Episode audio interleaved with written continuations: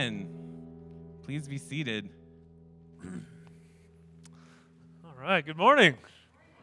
Man, it's so good to see you all here, and what a great way to start our Advent season by singing and worshiping together. And uh, before we jump into the message, I just wanted to uh, recap again what ended last week, the Operation Christmas Child and the Pack-a-Box, Give-a-Box, where uh, we were giving both shoe boxes to go globally to uh, children for Christmas, but also local finances. You guys were giving to fire relief just up the road in Napa. And I just wanted to say that I was so encouraged by your generosity. And as your pastor, I was just so proud to see the response. And ever since we got here, Amber and I have known that this is a, a generous church, but we just continue to see that over and over again. And so I just wanted to say, uh, well done. And it's so encouraging to see your generosity, that you are willing to show love for people that are in need through giving of your resources and of your time. And so, uh, well done. That was really exciting to see. And a huge thanks to Kristen Demers for just for running it and bringing the energy and the focus.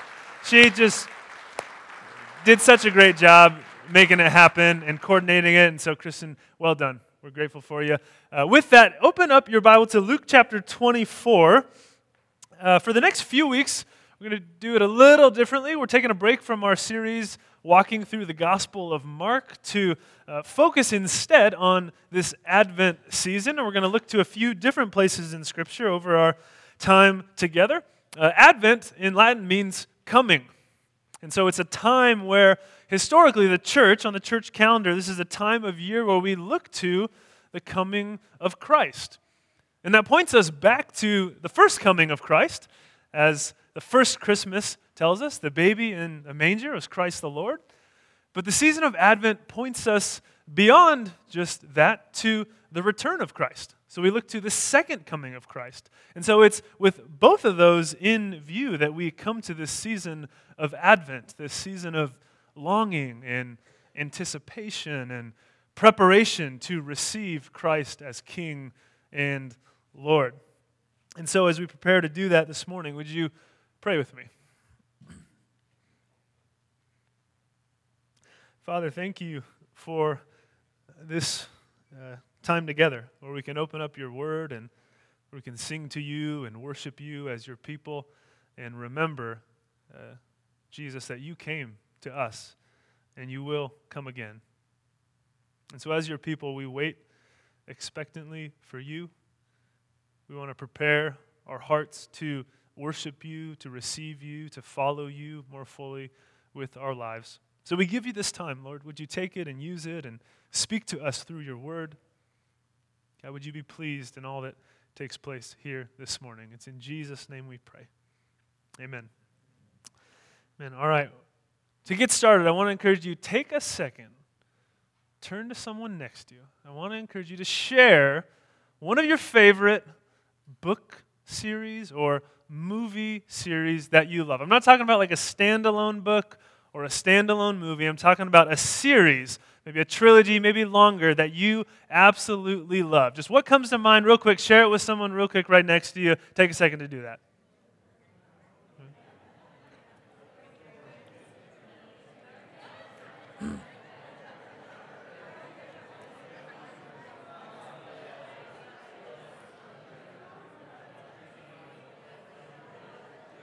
All right, all right.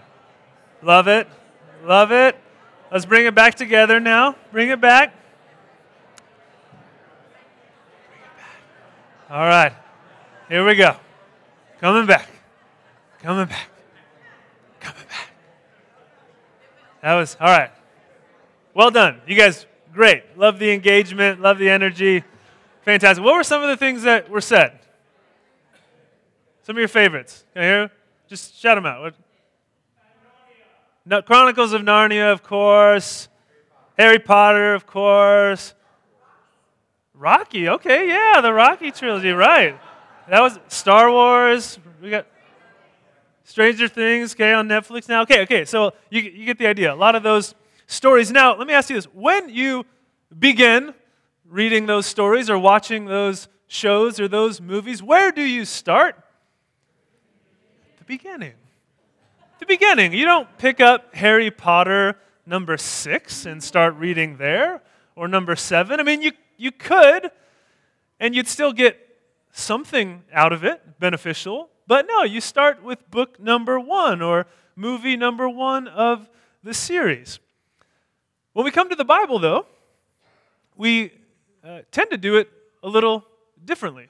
Because unless you were born and raised in an Orthodox Jewish home, likely your primary exposure, your first exposure, and uh, the majority of your exposure to Scripture probably comes from the New Testament, which comes a little further down the line compared to the Old Testament, naturally.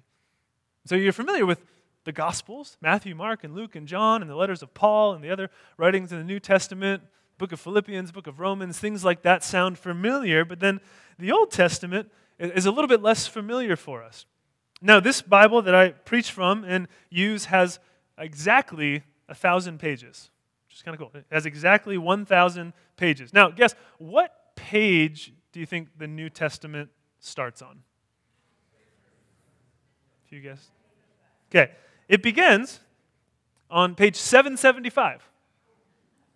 Kind of like, that's almost seventy-eight percent of the way through the Bible is when we see Jesus come on the scene in Galilee. So seventy-eight percent of God's Word and of the Bible comes before that takes place. And so if we pick up and read the New Testament, which is a good thing to do, that would be the equivalent of picking up Harry Potter book number six and starting reading from there. Or The Lord of the Rings, Return of the King, the third book in the series, starting some of the way through that book and just going from there.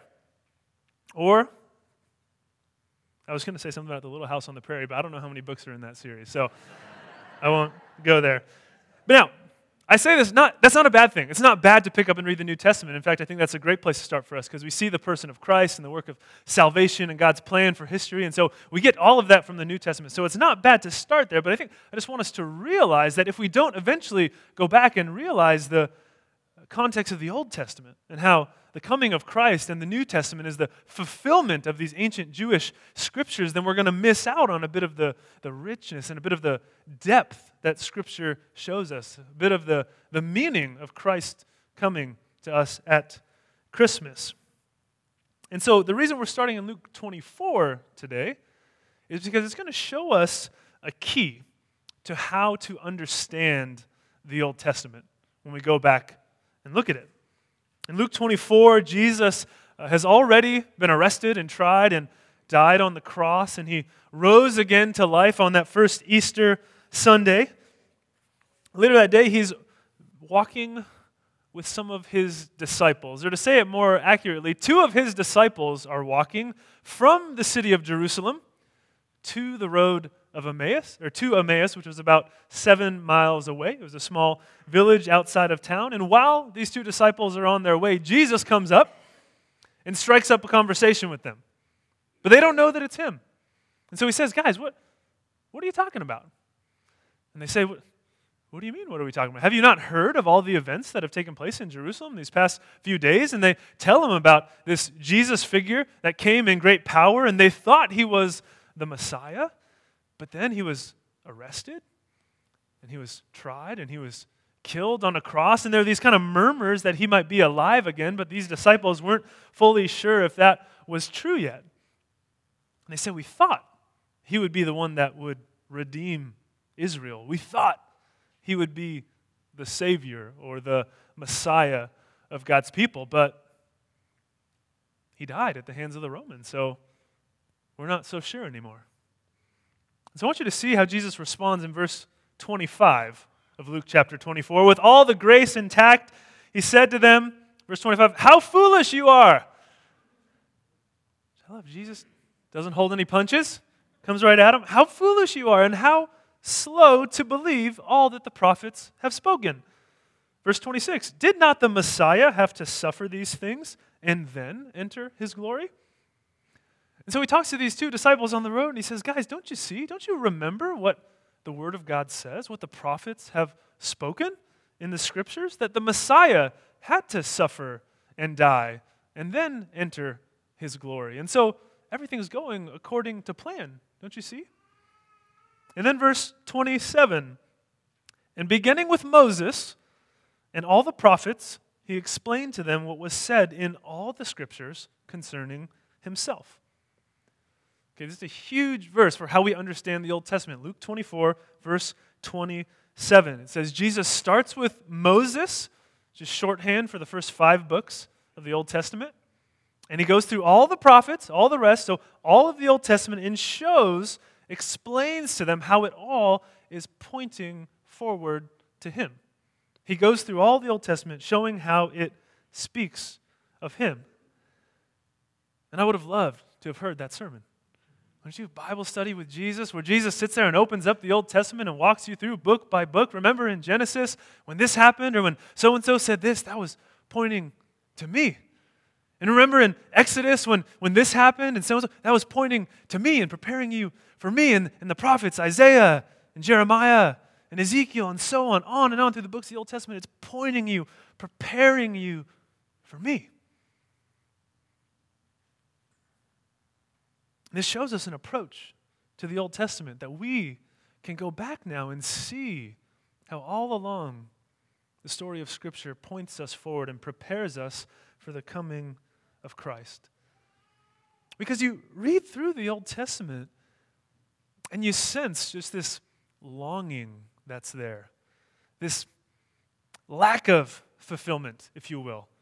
There are hopes that have not been fulfilled, and promises that have not come to pass, and brokenness that has not been restored yet, as if all the people of God and all the earth is waiting for something to happen, or waiting for someone to come.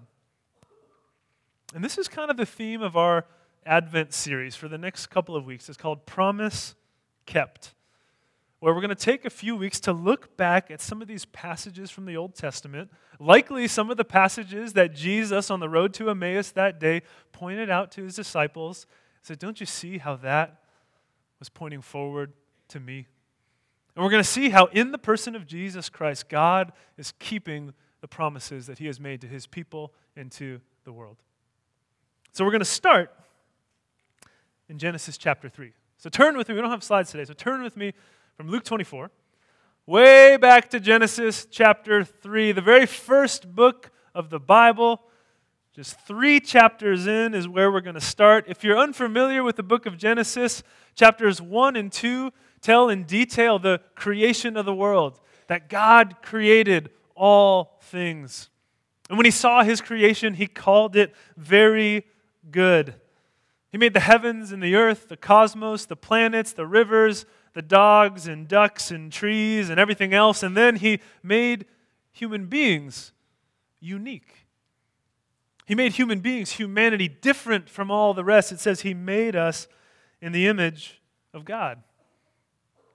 That men and women reflect God in a way that nothing else in all of creation does. And he saw all of this and he said it is very good. But then we come to chapter three, where human history takes an unfortunate turn. And you see this right away in verse one. It says, now the serpent was more crafty than any of the wild animals the Lord God had made. And that verse right away strikes kind of an ominous, dark tone of what might be to come. There's this crafty, deceptive serpent that is in paradise somehow, and he says to the woman, verse one continues, did God really say, you must not eat from any tree in the garden? Again, back in chapters one and two, God placed Adam and Eve, our first parents, in the garden and said to them, all of the trees and all of the plants are there for your enjoyment, for you to eat. Just don't eat from the one in the middle. If you eat of it, you will surely die. And so the serpent comes on the scene in chapter three, verse one, this enemy of God that's crafty and deceptive, and says, did God really say that you can't eat from any tree? Of course, twisting the words of God already. And then we skip ahead a little bit to verse four. And he says to the woman, you will not certainly die. Which is a direct contradiction to what God had said. God says, you will surely die. He says, you're not going to die if you eat this fruit. And so right away we see the voice of the serpent, the enemy of God, contradicting the words of God, saying what God has said is not true. But Eve, being deceived, took the fruit of the one tree that was forbidden and ate it. And Adam does the same. And in this act, they disobeyed God. They sinned against God and forever changed the course of history and the world. And there, God soon after comes looking for Adam. He tries to find Adam and Eve. And look at verse ten. Say, Adam, where are you? Verse ten, Adam answers, I heard you in the garden, and I was afraid because I was naked, and so I hid. And he said, God saying, who told you that you were naked? Have you eaten from the tree that I commanded you not to eat from? And then Adam does his very best to take the blame and own up to the sin. And he says in verse twelve, the woman you put here with me, she gave me some fruit from the tree, and I ate it. I mean, he pulls the double deflection. The woman that you gave me is the problem here. And I took it and I ate. And the Lord God said to the woman in verse thirteen, what is this you have done? And the woman said, the serpent deceived me and I ate. Now, we could spend weeks unpacking this passage. There's so much here that, that speaks of uh, the state of the world and sin and our relationship with God, and we can't cover every detail, but I want us to see just a couple things really quickly. First, already in the opening chapters of Scripture, we see the stage set for the entire uh, rest of Scripture. And we see these huge theological pillars set up. And the first is the doctrine of creation. We see in Genesis one and two that God created everything. He created everything good. It all belongs to Him. We belong to Him. All of nature belongs to Him. Everything was good, and we were made in God's image to enjoy Him and to cultivate and to see this earth flourish, all of it done to the glory of God. But we also see in these early chapters of Scripture the reality of sin, the doctrine of sin, our fall into disobedience and rebellion that began with Adam and Eve as they disobeyed God. And they were cast out of the garden, and relationship with God was broken. And we see that this event says ripples throughout the cosmos, and, and chaos and death and decay enter God's good creation. Already in chapter four, the very next chapter, we read of violence, we read of murder. It doesn't take long for things to deteriorate. And so though everything was created by God, us included, everything was created good, but now it is marred or affected or tainted in some way by the effects of sin and the fall. And if we think about that, it explains a lot about the world we see around us today. This isn't a hard truth to prove. You don't have to be a Christian to take a look around at the world and read the news and see, again, things aren't the way they're supposed to be. Right? We see violence and abuse and murder and neglect and lying and cheating and stealing and destruction of, of all kinds all around us, in our own lives, out in the world today. And so we can trace this back. As Christians, we have an easy answer. We see it. It's because of the fall of our first parents and sin entering the world. And now we, as humanity, have this bent away from God and towards sin. But the story does not stop there. It goes on. Verse fourteen. So the Lord God said to the serpent, because you have done this, cursed are you above all livestock and all wild animals. You will crawl on your belly and you will eat dust all the days of your life. Verse fifteen, and I will put enmity between you and the woman, and between your offspring and hers. He will crush your head and you will strike his heel. Okay, so God curses the serpent for his role in what happened, the serpent, the liar, the deceiver. And verse fifteen is very important. It says, there will be enmity or hostility between you, Satan, and the woman, and between the offspring of the woman, so humanity, and you, Satan. Now, if the serpent here was just a snake, then we would just conclude from this that human beings won't get along with snakes.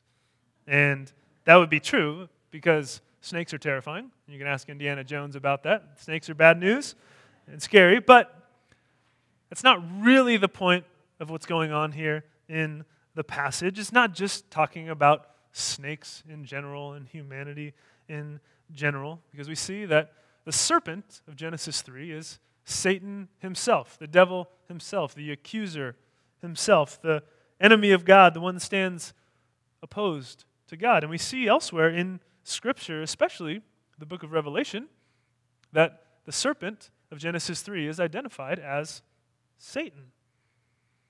Satan, the accuser, the enemy of God, who is not equal and opposite to God. He's created by God, but somehow along the way turned and fell into sin and rebellion against God. And so here, notice what God says to that serpent. He says in verse fifteen, there will be hostility between you and the offspring of the woman, and he, the offspring of the woman, will crush your head, and you will strike his heel. He's saying one day, someone will come who will be born of a woman, their offspring, who will crush your head, Satan, who will destroy you. Though you strike his heel, they will deal a fatal, decisive blow to your head. Now, this is what the early church fathers and most scholars today see as the proto-evangelium. It's a big seminary word. That was for free. Proto-evangelium. And it means the first gospel, where we look to Scripture. And this is the first place in Scripture, Genesis three fifteen, where God promises to correct what is broken, to save, to restore, and to uh, confront and deal with evil. The first place we see God promise to do this.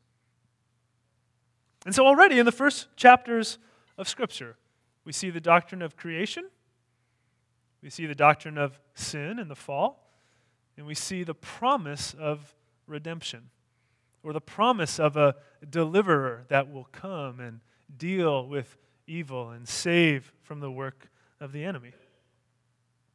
And so if you're reading through the Old Testament with that as your foundation, you would naturally be looking along the way for who that deliverer would be. Who is this offspring of the woman that will come and crush the head of the serpent and destroy the work of death and evil in the world? And if you look throughout the Old Testament, no one really fits the bill. I mean, the first offspring of Adam and Eve, Cain and Abel, we see what happens with their story: violence, murder, death again. So that's not the answer. And then along the way, we see the figures Noah, Abraham, Moses, David, Solomon, on and on, these famous pillars of the Old Testament. And we see God using them in powerful ways, but at the same time, we see them marked by sin themselves. And that they, at different points in their life, fall prey to the deception of the serpent. And their lives, in some way, are marked by sin. And so the people of the Old Testament are waiting, looking, longing for this one, this offspring of the woman, to come and deliver and save and crush the work of the serpent. I believe that this is one of those places where on the road to Emmaus, most likely Jesus took those disciples back to Genesis three fifteen and said, guys, don't you see? Don't you see how that is pointing forward to me?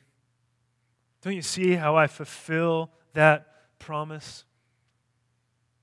We see in the life of Christ this promise kept, this promise fulfilled. I mean, think about it.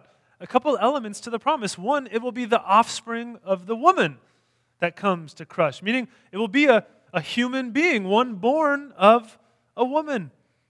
And we see in the early chapters of the gospel, whether it's Matthew or especially Luke chapter three, the genealogy of Christ, they go to great lengths to show that Jesus has a lineage. His life is connected back to Adam and Eve. He came from the Virgin Mary. He was born. And so, of course, we affirm that Jesus was fully God, divine in every way. And at the same time, the mystery of Christmas is that Jesus came as a man and had a physical body and walked the earth. He was born of a woman. So that fits Genesis three fifteen. We continue to see at the end of verse fifteen, the offspring of the woman will crush the head of the serpent, but the serpent will strike the heel of this one who is to come. There will be some kind of wound inflicted, some kind of striking down of this one who is to come. Some kind of blow will be delivered to the heel of this Messiah figure. It's interesting then that as we look to the New Testament and the life of Christ, we see that he died on the cross. A type of mortal wound, a blow, a strike against him. And notice in Luke twenty-two, you don't have to turn there, I'm just going to read it there. On the night that Jesus was betrayed, when those in power came to arrest him and try him and ultimately kill him, Luke twenty-two, the night of the Last Supper, says this. It says in verse one, "Now the festival of unleavened bread called the Passover was approaching, and the chief priests and the teachers of the law were looking for some way to get rid of Jesus, for they were afraid of the people." Then verse three, "Then Satan entered Judas, called Iscariot, one of the twelve. And Judas went to the chief priests and the officers of the temple guard and discussed with them how he might betray Jesus." So we see that name, Satan, the accuser, the serpent, show up once again. The same snake of Genesis three, now on the scene, leading to Christ's death and crucifixion. We know that Judas was not innocent in these events. He made willing choices that led to this, but we see that in some way, Satan was involved. This great ancient enemy of God empowered or influenced these decisions, this betrayal of Christ, and ultimately the crucifixion of Christ on the cross. And so Jesus' heel was struck by the enemy. But this is not the end of the story. It was not an ultimate, final, crushing blow to Christ.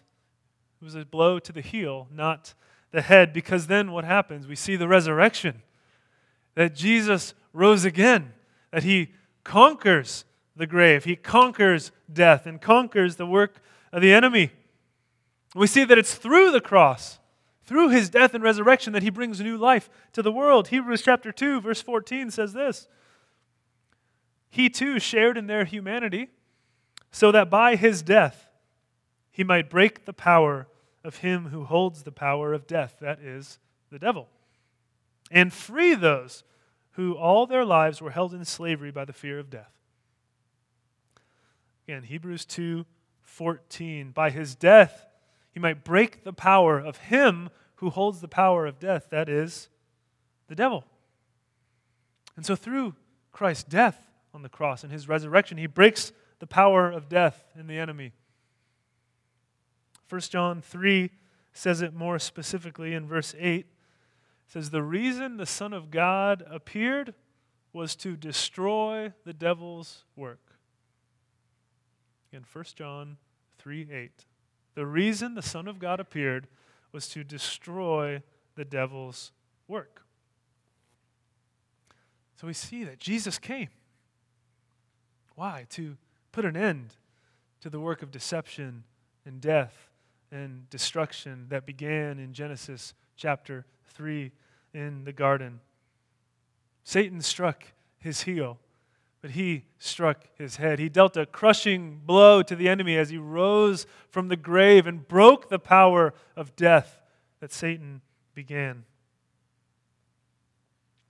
And this is the heart of Christmas, of the gospel message, that the people of the Old Testament were looking forward to this Savior, this promise of this one who would come and free the people of earth from evil, from death, from darkness, And we see in the person of Jesus Christ, those promises are fulfilled, and that if we would believe in this Jesus, put our faith in him, give him our lives, then we would be forgiven.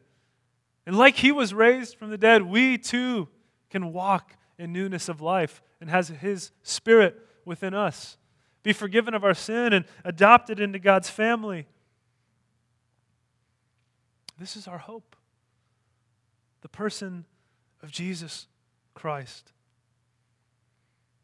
So again, we look back to Genesis three fifteen, the promise of a Messiah that would come and crush the head of the serpent. I will put enmity between you and the woman and between your offspring and hers. He will crush your head and you will strike his heel. Again, I'd be willing to bet that Jesus on the road to Emmaus that day took his disciples to Genesis three fifteen and says, I'm the offspring of the woman. My heel was struck by the enemy, but I have crushed his head because I am alive and can give you life as well. And so today, we're left to consider exactly what this might mean for us, because I don't want this to be just an abstract theological concept that we affirm, but what actually does this mean for our lives, for our hearts, for us today in this season of Advent? I think there's a couple things. First, it means, again, that God keeps his promises, right? That he has a plan that he is fulfilling, that he is at work in the world. God is not like MacGyver. And yes, I'm old enough to remember MacGyver. Okay, if you haven't seen the show, MacGyver was this, I don't know, F B I agent, ex-military guy who would try and save all these day, all the days, the days that he was trying to save. He would go and save them and stop evil and address problems like stopping a train or some criminals from getting away. But he would always do it in this kind of last-minute, throw it together kind of way. Like, how are we going to stop this train from going off a hill? Well, I got like a hot sauce packet and a paper clip and this copy of Reader's Digest. So like, let's let's go for it, and hopefully it works out. And it would, usually. He was pretty amazing. He was like, I guess this will work. But that's not what God is like. God is not thrown into some situation and caught off guard and, oh no, what are we going to do to figure this out? No, we see God's plan and purposes and promises from the very beginning of time now coming to pass in the coming of Christ. We see God at work with great intentionality and care and planning that he might be glorified, that his world might be blessed. He doesn't just improvise. And so we can be reminded that as we live today, we do not live in a God-forsaken world. We do not, do not live in a place where we are forgotten, where God is kind of scrambling, trying to figure it out. You see that God knows what he's doing, that God's in charge, and we wait for him to return again. And that's kind of the second takeaway I think that we need to reflect on today.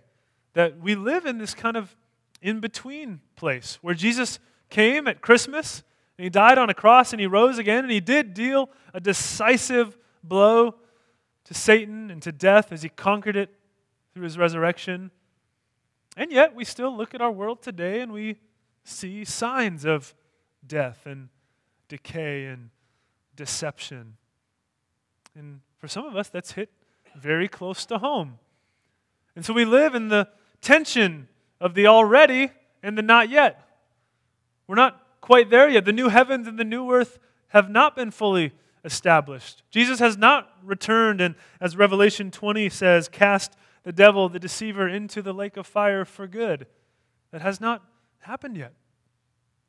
And so we live in this tension, in this place of longing, where we affirm that Jesus came as he promised he would, but we still are waiting for the time he will come again, as he has promised to do.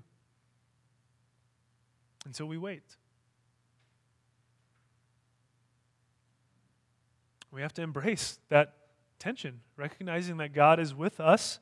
And while we wait, we put our hope in Christ. Because really, this season, more than any, often stirs up in us this sense of longing, this sense of unmet expectations. I don't know what it is, this time of year, this Christmas season. Maybe it's the fact that the days are shorter. There's more darkness out there. It kind of leaves us longing for the light. Or, or nature, the, the, the trees are bare, and nature itself is kind of reminding us of death. That's leaving us longing for the spring and longing for new life. Maybe it's the cold weather. Granted, not as cold as Colorado, like we're used to, but it's cold and the harsh winds. The chill is a little bit stronger on our skin. It leaves us longing for warmth. Again, a lot of us this time of year spend time with family, which can be a great joy, but sometimes time with family, again, leaves us with the feeling of struggle or pain or loss, or reminds us of wounds or, again, unmet expectations. Or maybe we don't spend a lot of time with family this time of year, and it reminds us of loneliness and loss. And so in this season, there's this collective longing that I think we as people, but especially as the people of God, experience. We're waiting for the fullness of peace and fullness of rest and fullness of God's good restoration plan to take place. And so it's there that we have to consider, where do we look for hope? Where do we point our eyes and turn our attention? Again, there's many places we could look. Could look to food or shopping or human beings or politicians or any number of things that we think are going to give us hope for what is to come. But really, Scripture reminds us that the only place that we can look is the Lord Jesus Christ. He is our hope. He is the promised Savior that came to us and defeated darkness and death forever and will return again. He's the one that the world has been longing for and waiting for. And so this promised Savior, this promised Messiah of Genesis three fifteen has a name, and his name is Jesus. And he came, and he will come again. And so I'd encourage us to look to him in this season, to put our hope in him. As we wrap up the message this morning, often we look for a tangible response or a tangible application. Again, hear this message and then, okay, what should I go and do now because of this? And oh, I might disappoint some of us today because I don't, I don't, I don't know if I have the, the best tangible go and do this or uh, make this happen exactly or do this in your schedule a little differently. I think the place that these passages bring us is just a greater love for the Lord. Something that can't necessarily be quantified or or uh, tactilely experienced or touched on the outside. It's something that we have to experience, this, this growing hope in Christ and this celebration of Christ. And so that's why we're here today, to, to worship Jesus and to sing to Jesus and to thank Jesus and celebrate him and pray to him and hear his word and put our faith and trust in him. So that's the, I guess, as close as we can get to a takeaway this morning, my friends, is let's be a people that in this season of Advent celebrate the Lord, make much of him, worship him, sing loudly to him together. Would you pray with me? God, we thank you for your word. Thank you that it all speaks of your grace, your salvation found only in Jesus Christ. We are grateful and we come to you in humility, aware of our need, our dependence, our inability to save ourselves, our inability to fix the world on our own. So God, we come to you with our faith turned to you, with our hope placed in you, Jesus, as our Savior, as our Messiah, as our King. We love you, and it's in your name we pray. Amen.